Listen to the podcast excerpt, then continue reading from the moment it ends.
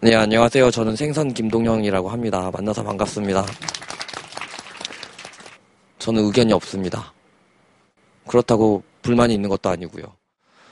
우리가 살아가면서 의견을 가질 때가 많잖아요. 뭐 예를 들어서 뭐 친구를 만나서도 뭘 먹을지 아니면 무슨 영화를 볼지 아니면 뭐 이런 거 묻잖아요. 근데 저는 대부분 그렇게 친구들이 저한테 질문을 하면 그냥 네가 하고 싶은 거, 네가 보고 싶은 거, 네가 먹고 싶은 거, 네가 가고 싶은 거. 제가 생각이 없거나 의견이 없어서가 아니고요. 저는 좀 다른 사람보다 의견을 내리거나 생각을 할 때 조금 신중한 편이거든요. 제가 1회 때도 말씀드렸던 것처럼 좀 약간 컴플렉스가 많아가지고 그렇게 머리가 좋은 편이 아니에요. 그래서 어떠한 주제나 어떠한 의견을 낼 때 곰곰이 생각하는 편이거든요. 제가 회색 분자라던가 아니면 결정장애 이런 건 아니거든요. 그냥 저는 사실 무엇을 하고 무엇을 먹던 이런 거 별로 관심 없거든요. 그냥 시간을 할애해서 저를 만나주고 멀리서 와준 사람들을 만나는 거가 그 자체가 저에게 있어서 그냥 가장 큰 의미 있는 이유예요. 그래서 친구들이 내린 것들에 대한 결정, 의견에 대해서는 전혀 불만이 없거든요. 근데 사람들은 제가 의견을 말하지 않고 계속 미루거나 아니면 그 사람들 의견만 따르면 좀 약간 의식 없어 보인다거나 그렇게 생각하는 경우가 많은 것 같아요. 근데 아무 생각이 없는 건 아니고요. 오히려 생각이 많아서 조금 더 시간이 필요한 것 같아요. 저도 사실 어떻게 보면 결정을 정말 잘 못해요. 이제 밥을 먹으러 갈 때도 작가님 얘기처럼 어, 뭐 먹을래? 그러면 아무거나란 말 진짜 많이 하잖아요. 근데 이게 내가 오늘 먹고 싶은 게 뭔지 몰라서가 아니라 저는 제 생각에는 전 좀 배려해요. 같이 있는 사람을 위한 제 나름의 이제 배려라고 생각하고 제가 이렇게 배려를 굳이 하려고 하게 된 이제 바탕이 이제 직업은 개그우먼이어서 굉장히 털털하고 막 쿨하고 그럴 것 같지만 소심해요. 진짜 소심해요. 나처럼 소심해서 어 나는 딴 거 먹고 싶은데 저 사람이 그래도 먹는 거 먹어야지 이렇게 좀 불편해 할까봐 저는 그냥 나름의 배려라고 생각하고 내 주위 사람이 편한 게 내가 조금 더 불편해도 낫다라고 생각을 했거든요. 근데 얼마 전에 약간 저에게는 좀 충격이었던 게 제가 지금 이제 하고 있는 코미디 프로가 있어요. 근데 그 코미디 프로에 사는 코너가 개그맨 양세찬 씨 아세요? 예, 양세찬 씨랑 지금 호흡을 맞춘 지 거의 한 2년 정도, 2년이 좀 넘었나? 꽤 오래 했어요. 근데 세찬 씨도 여자랑 개그를 짜본 적도 없어. 근데 난 게다가 그렇게 친한 사이도 아니고 여자고. 난 또 배려의 아이콘이니까 난 다 맞춰줄 수 있지. 그래서 2년 동안 싸움 한 번이 없었어요. 그 저는 나름의 되게 2년 동안 세찬 씨에게는 난 되게 좋은 파트너였다라고 되게 자부했어요. 제 나름. 같이 했던 코너를 막을 내리고 아쉽기도 하고 그동안 고생했으니까 뭐 수고했어 이런 얘기를 하다가 누나는 뭐 파트너로서 어떤 사람이야 세찬아 너는 어떤 파트너였어라는 얘기를 되게 낯뜨겁잖아요. 그래서 이런 얘기를 잘 안 하다가 마지막이니까 쓱 한번 꺼냈어요. 양세찬 씨 하는 말이 아 누나랑 하면서 즐거웠어. 근데 즐거웠는데 누나는 너무 자기 주장이 없어. 그러다 보니까 내가 모든 걸 책임져야 해서 난 살짝 좀 버거울 때가 있었어 라는 얘기를 하더라고요. 저는 너무 충격인 거예요. 아니 세상에 나는 주장이 없겠어? 나도 야 그거 재미없고 나, 나 내가 하고 싶은 대로 했으면 좋겠어라고 얘기하고 싶었지만 나는 이 아이를 배려한다고 생각해서 난 되게 맞춰졌다고 생각했는데 어머 어쩜 세찬 씨의 생각은 그게 아니었던 거예요. 그래서 살짝 서운하고 억울하더라고요. 약간 제가 생각했던 피드백이 아니라 저는 좀, 좀 충격이었어요. 제가 뭐 하는 사람인지 혹시 아세요? 아세요, 저? 방금 말해주셨어요. 여행 작가. 원래 아셨어요? 원래요? 네. 아니요.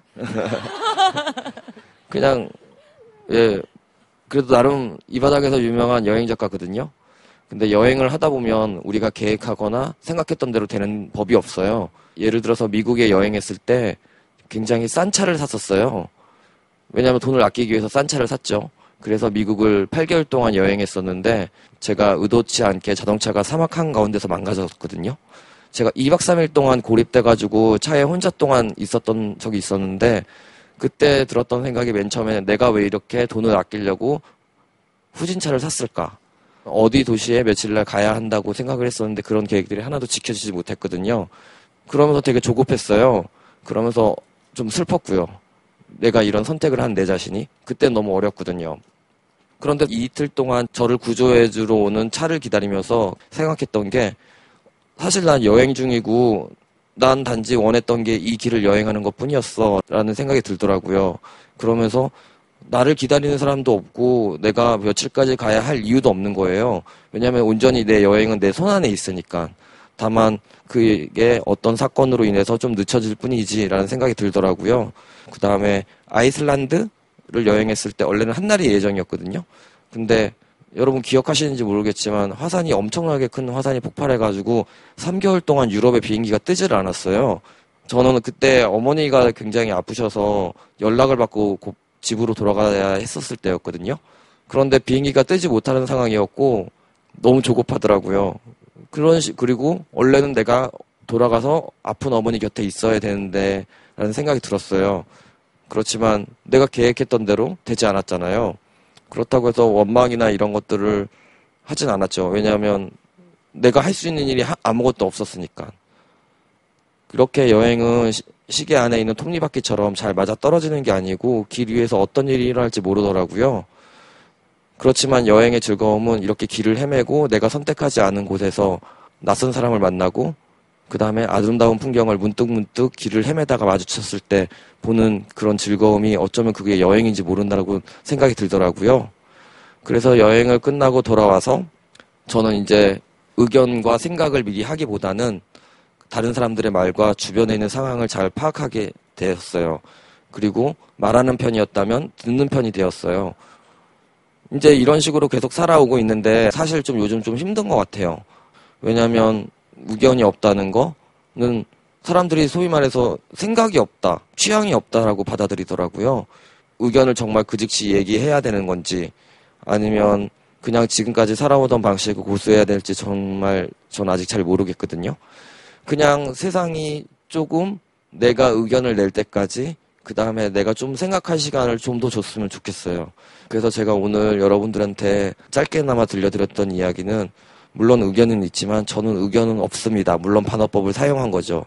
그리고 의견이 없기 때문에 불만이 있을 수도 있지만 사실 불만 없어요. 왜냐하면 제가 의견을 내지 않았기 때문이고 저에게는 조금 시간이 필요한 것 뿐이에요. 근데 저 같은 분들이 많을 거라고 생각합니다. 그렇기 때문에 좀 곤란하신 분들이 많을 것 같아서 오늘 이 주제로 얘기해 봤습니다.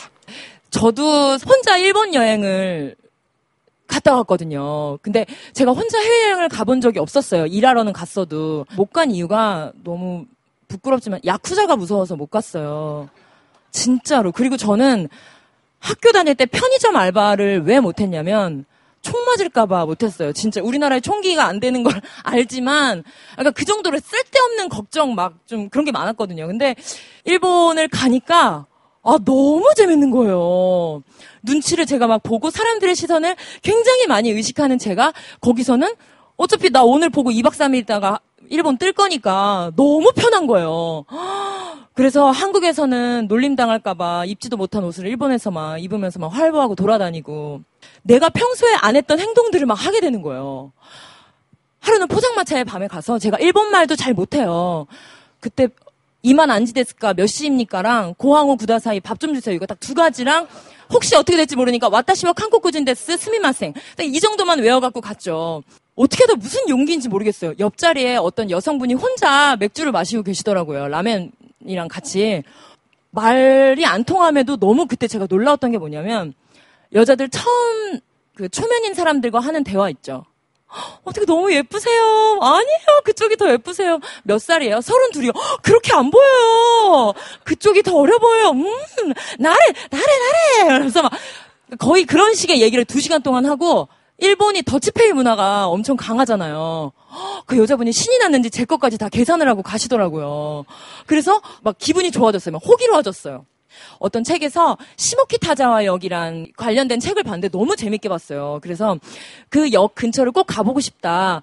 굿땡 그 맵 있잖아요. 맵만 있으면 어디든지 다 찾아가잖아요. 근데 제가 한 200m, 300m를 남기고 이게 자꾸 못 읽는 거예요. 얘가. 그래서 아 어떡하지? 그래서 지나가는 사람들한테 물어봐야겠다. 그래가지고 일본인 아주머니께서 지나가시길래 아 스미마세 그래서 시모키 타자 너 애끼인가 뭐 도코데스가 뭐 이렇게 뭐 물어봤어요. 그러니까는 어 와나나나너 나나나너 어 이쇼니 이쇼니 이래 이쇼니만 알아듣고 어 좋다고 그래서 이제 대강 뭐 가, 자 내가 같이 가주겠다 그래서 막 갔는데 막 700m 800m가 되더니 1km가 넘어가는 거예요. 어? 아 저 스미마생 시모키 타자노 에끼 어 시모키 타자노 에끼 어너너 어너너너 근데 이걸 제가 못 알아듣는데도 감으로 사실은 몰라요. 약간 이렇게 들리는 거예요. 이거 뭐지? 약간 들었는데 아주머니께서 이슈이라고 했으면 본인이 아시니까 가셨겠지. 도착을 했어요. 어, 어, 어, 어. 맞대. 봤는데 누가 봐도 시모키 타자와 역이 아닌 거예요. 다른 역인 거예요. 그래서 아 이게 뭔가 해가지고 아니 시모키 타자와 역 그러니까는 그 아주머니께서 한 얘기가 제가 그 얘기는 꼭 알아들어야 될 것 같아서 번역을 했는데 그 아주머니께서 아 지하철 탈 돈이 없습니까? 이렇게 물어보시는 거예요. 그러니까 그 아주머니는 내가 봤을 때 시모키 타자 역을 몰라. 근데 그냥 본인이 아는 역을 찾아서 간 다음에 아 거기서라도 지하철을 타고 가시라고 저를 몇 킬로를 그렇게 데려 데리고 간 거죠. 그러니까 그 아주머니는 나름의 제 배려를 이제 한다고 길도 모르는 저를 데리고 간 거예요. 전 당시에 되게 좀 화가 많이 났거든요. 아니 그럴 거면 이시전이라 하지 말고 스미마생 하고 나를 보내지. 아니 왜 굳이 나를 못하러 나를 처음 본 나를 못하러 배려를 해라고 하는데 어 약간 뒤통수 맞은 느낌이 드는 거예요.